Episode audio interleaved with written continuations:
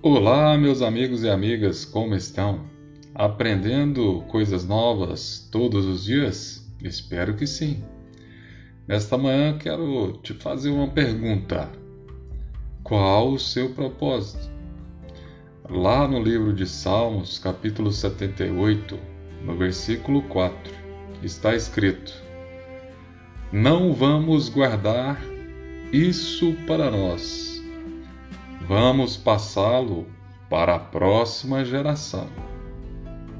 Irmãos, a cada nova geração devemos redescobrir os propósitos de Deus para ela. Deus também acrescenta que a geração mais velha é responsável por passar adiante o que aprendeu no livro de Salmos, capítulo 78, no versículo 7, está escrito: Para que cada geração renove sua esperança em Deus. Oh, amados, os propósitos eternos de Deus permanecem inalterados. Mas temos novas ferramentas e meios para ajudar as pessoas a compreenderem tais propósitos. O propósito de sua vida é muito maior que a realização pessoal, a paz de espírito ou mesmo a felicidade própria.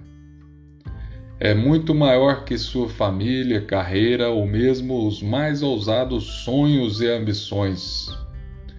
Se você quiser saber porque foi colocado neste planeta, deverá começar por Deus. Você nasceu por um propósito dele e para cumprir o propósito dele. Muitos tentam usar Deus para autorrealização. Coitados. Mas isso é contrário à natureza e resultará em fracasso. Você foi feito por Deus, não o contrário. E viver quer dizer deixar Deus usá-lo para os propósitos dele. Você não usa Deus para propósitos particulares. Então, como descobrir qual o seu propósito? Você pode especular pelo conhecimento dado pelo mundo, mas o modo mais fácil de descobrir o propósito de uma invenção é perguntando ao inventor. Descobrir o propósito de sua vida funciona da mesma maneira. Irmãos, se tem alguém que você tem que perguntar, é para Deus. A Bíblia explica o que nenhum livro de autoajuda ou filosofia pode saber. Deus não é apenas um ponto de partida em nossas vidas. Ele é a fonte dela.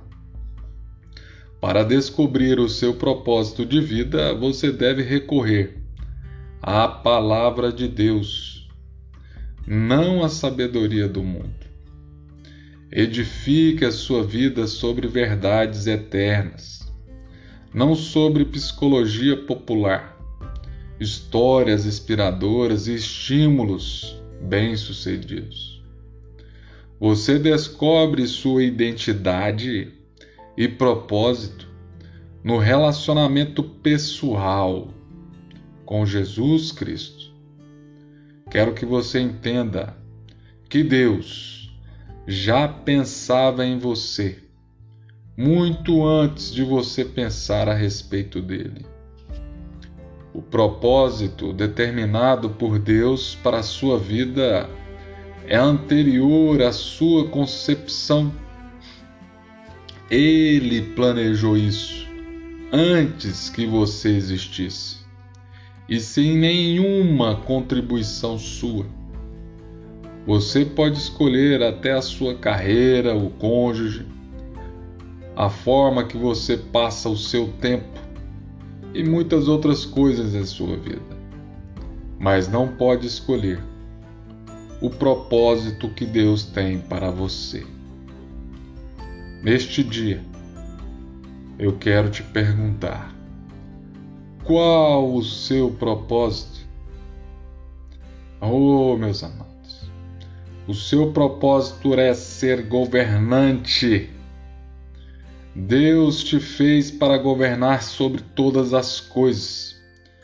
Isso tem um motivo. Sabe qual é o motivo?